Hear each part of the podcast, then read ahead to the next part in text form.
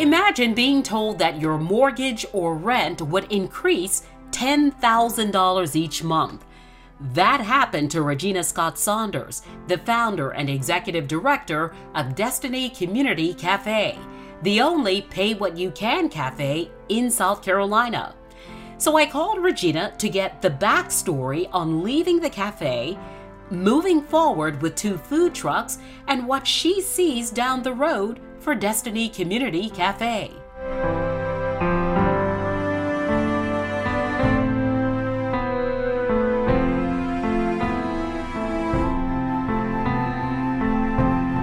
It is so good to catch up with you. How are you, Regina? Oh, I, I still feel like I'm on cloud nine or something. I don't know if if I told everybody if I'm dreaming, don't pinch me yet.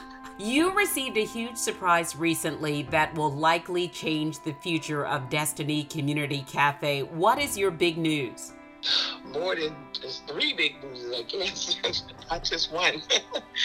well, um, we just got blessed from um, the owner of Swig and Swine, Mr. Anthony, blessed us with keys to a 2009 food truck. And then also we got $25,000 donation from the Dream Center Clinic. And Seacoast, which is partnered next door to them, found out and matched another $25,000 donation. Wow! So we can build a second food truck. Well, that'll be actually, the, that was the first blessing. And then the second blessing was the keys to the other food trucks. So we have two food trucks coming. oh my goodness. Regina, this is incredible. Yes. And all before the new year. I, we're sitting here campaigning, fundraising and it was going so slow. And we're thinking, okay, it's going to be a while before we reach our quota because food trucks are expensive. They're almost like between fifty to a hundred thousand or more. Mm-hmm. And we're like, okay, it's been three, four weeks, and it's going to be a while. And then the third or fourth week of having to move out from our location, from our cafe, here goes not just one food truck, but two. this this here just really just take my whole faith level to another level and faith in the community when you sometimes feel like people aren't, you know, really caring or really paying attention right. to the poor or helping their neighbors and then they do something like this.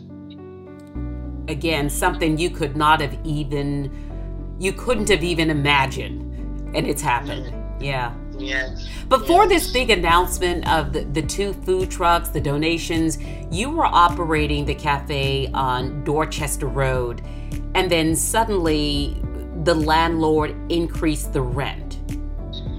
Yes, yes. They got a new, new landlord, new development gentrification campaign in the town.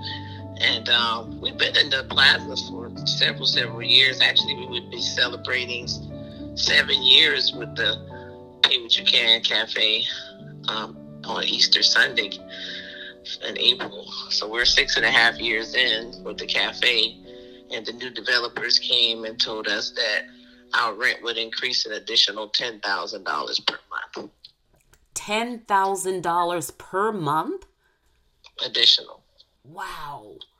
Yeah. And, and, even when yeah. you spoke with them about the idea behind the cafe and what you did in terms of you know people eating free if they were not if they were unable to afford the meal. Um, that did not in any way persuade the person to modify your rent? Well the uh, no they wouldn't modify. They they wanted the 10,000 extra. Only thing they offered us was a smaller unit after they develop.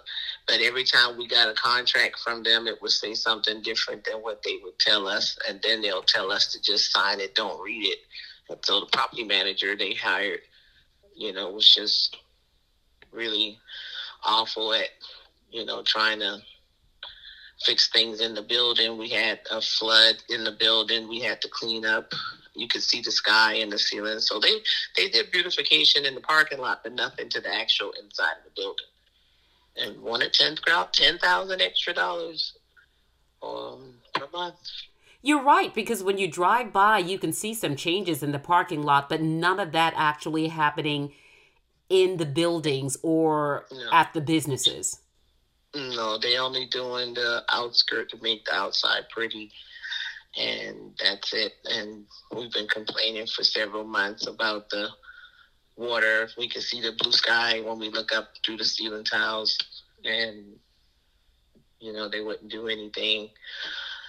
Uh, they patched it up once, but the roofer told them the patch wasn't going to work, and so yeah, so it was time to leave. I couldn't do no extra rent or sit there and have water keep coming in and destroying and insects, birds, and critters from outside was coming in through the roof. Oh my goodness! It was horrible. Regina, take us back. How did you come up with the idea for Destiny Community Cafe?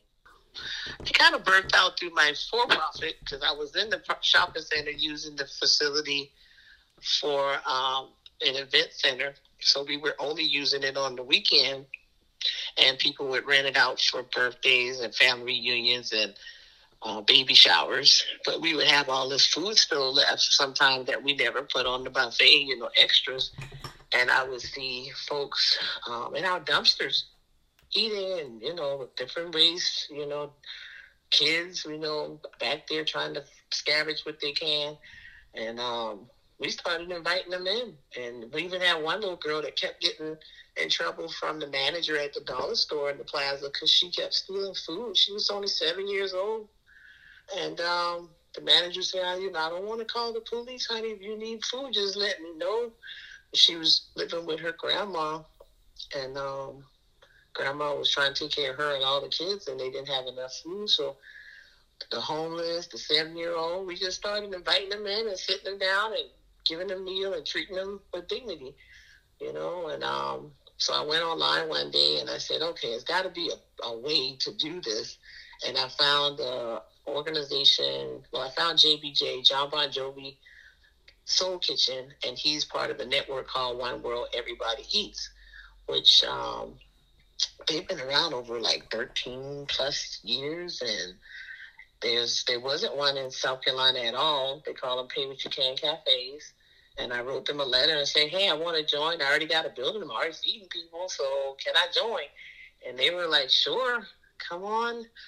And um, welcomed me in and I started going to conferences with them once a year and met up with Jon Bon Jovi, went to Jersey, met up with him and his wife, awesome people amazing team, and we've been going. We were already, we boots on the ground. We were already in it, and it's six and a half years now later. Um, you know, I thank my grandma, of course. If you want to go way back, she grandma raised me. Thank God for her. And I'm right here in Charleston. I'm a Gullah Geechee girl. she used to make plates of food for the community, and just like here, I was a little girl, and she would give me a plate wrapped with aluminum foil and say, take this plate down the street to Mrs. So and so or mm-hmm. Mr. So and so. They don't feel well. Right. And I would just take the little plate walking down the street, take the little plate. And I said, well, how did grandma know who didn't feel well? who needed food or what single mom was working too late and didn't have enough, you know, to feed the kids or time and grandma would just do that. And um but that's what was installed in me and that's what I wanna keep keep that spirit of a nurturing community alive. How will having two food trucks impact your ability to help people who might um, be experiencing food insecurity or homelessness or just having a really tough week or a really bad day? We've, we've got a little taste of it. Um, several, like several months ago, well, actually, when the pandemic first happened, one of our friends went out with us with his, let us borrow his food truck and uh, we went out to feed the community. We were able to triple and double what we were doing. Uh, we went out for an hour and a half in one community and fed over 100 or 200 people. Then we would leave there and go in another community and feed 100 to 200 people. So we did that like three times in one day. no, we could never do that in the cafe and have mm-hmm. such a vast area covered. So we would go into low income um, apartments and we would go on the projects for the little kids when we rode up they thought we were like the ice cream truck that we came with we came with vegetable stir fries and gumbo soups and grilled cheese sandwiches and wow. but they were happy and I mean, the whole community, even the disabled would come to the truck. And if it's people who weren't able to leave their house or apartment, the neighbors would come to the truck and get the food and take it to their doorstep. So it's a beautiful, beautiful thing mm-hmm. when we went out just to get a taste of it. So I'm like, I'm over excited to see us go out uh, with our own truck right. on a regular basis. The pandemic was a blow to everyone, and I imagine it was a, an especially difficult time for you. Regina, did you have to close down at any point? Just a little bit, but we, we were boots on the ground pretty much all through it with the pandemic because uh, we were listed as one of the because we can operate on a small uh, crew versus some of the kitchens that do hot meals. They needed like a hundred people coming in to through the week to be able to um, prepare meals and function. So a lot of the places were shut down. We were one of the few that still was on the list for um, Trident United Way and um, on the hotline for um, emergency foods. One veteran came in and he said that the state referred him to us to get meals. Um, so we we still kept it going. We took all the you know, protective um, PPP protective um, protocol mm-hmm. and served through the door. We had um, people walk up to the door, and then we had a tremendous amount of amazing people who volunteered to do doorstep um, deliveries for us. Mm-hmm.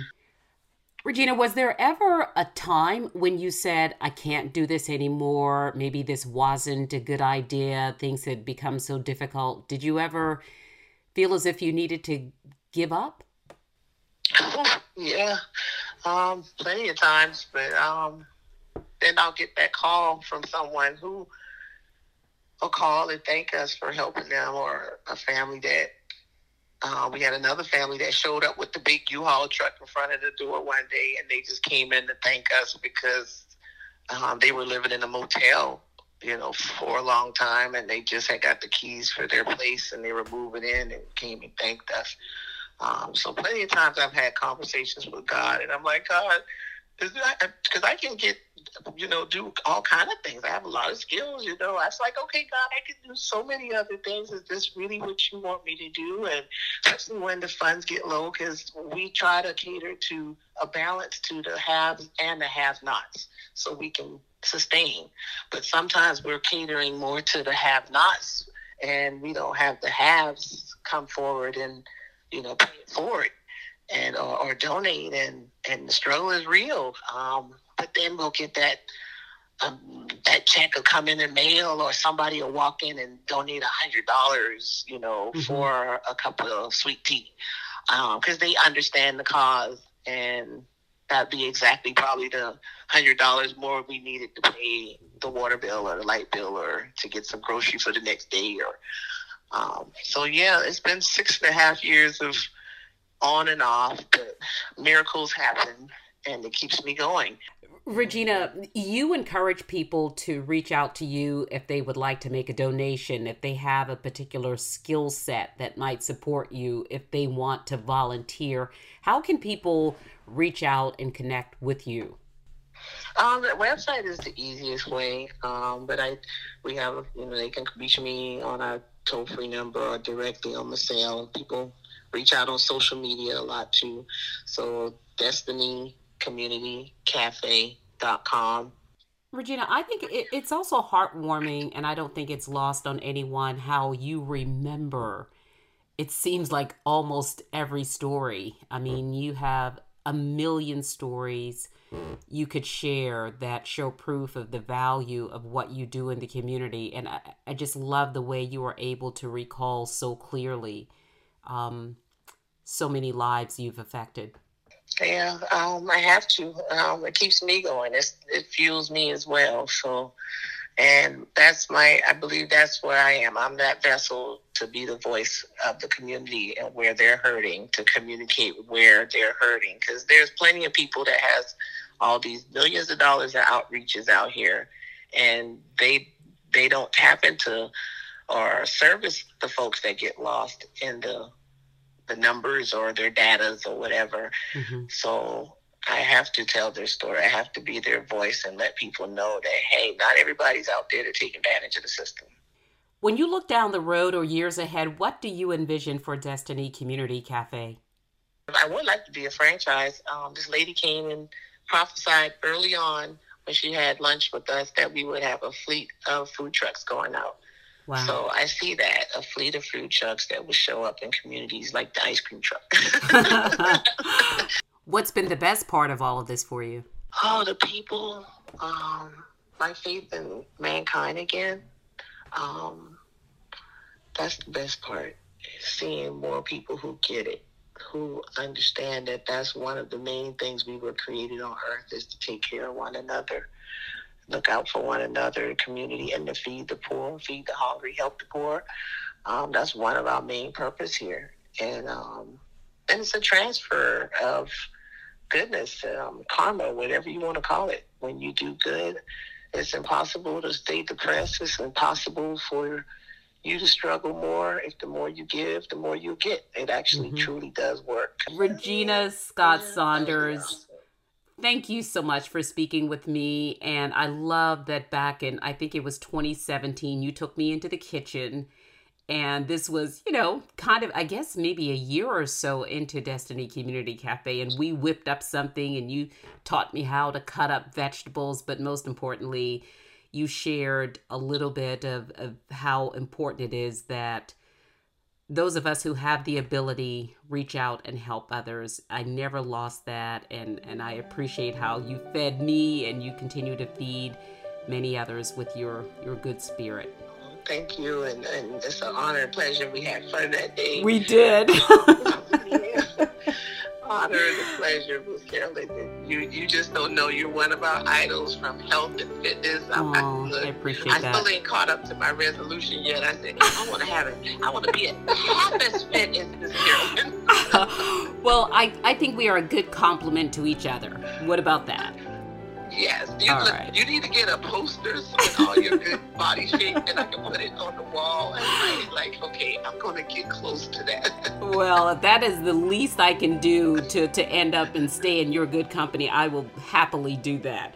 But again, congratulations on. Um, you know, being a pillar and an icon in our community, someone who, you know, we all look up to, who sets an example of what it means to be a steward of goodwill. So thank you so much.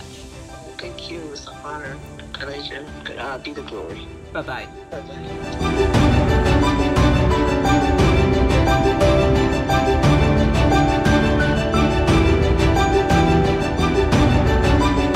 That's it for this episode of Let's Talk. Let's Talk is produced by Eric Johnson. I'm the host, Carolyn Murray.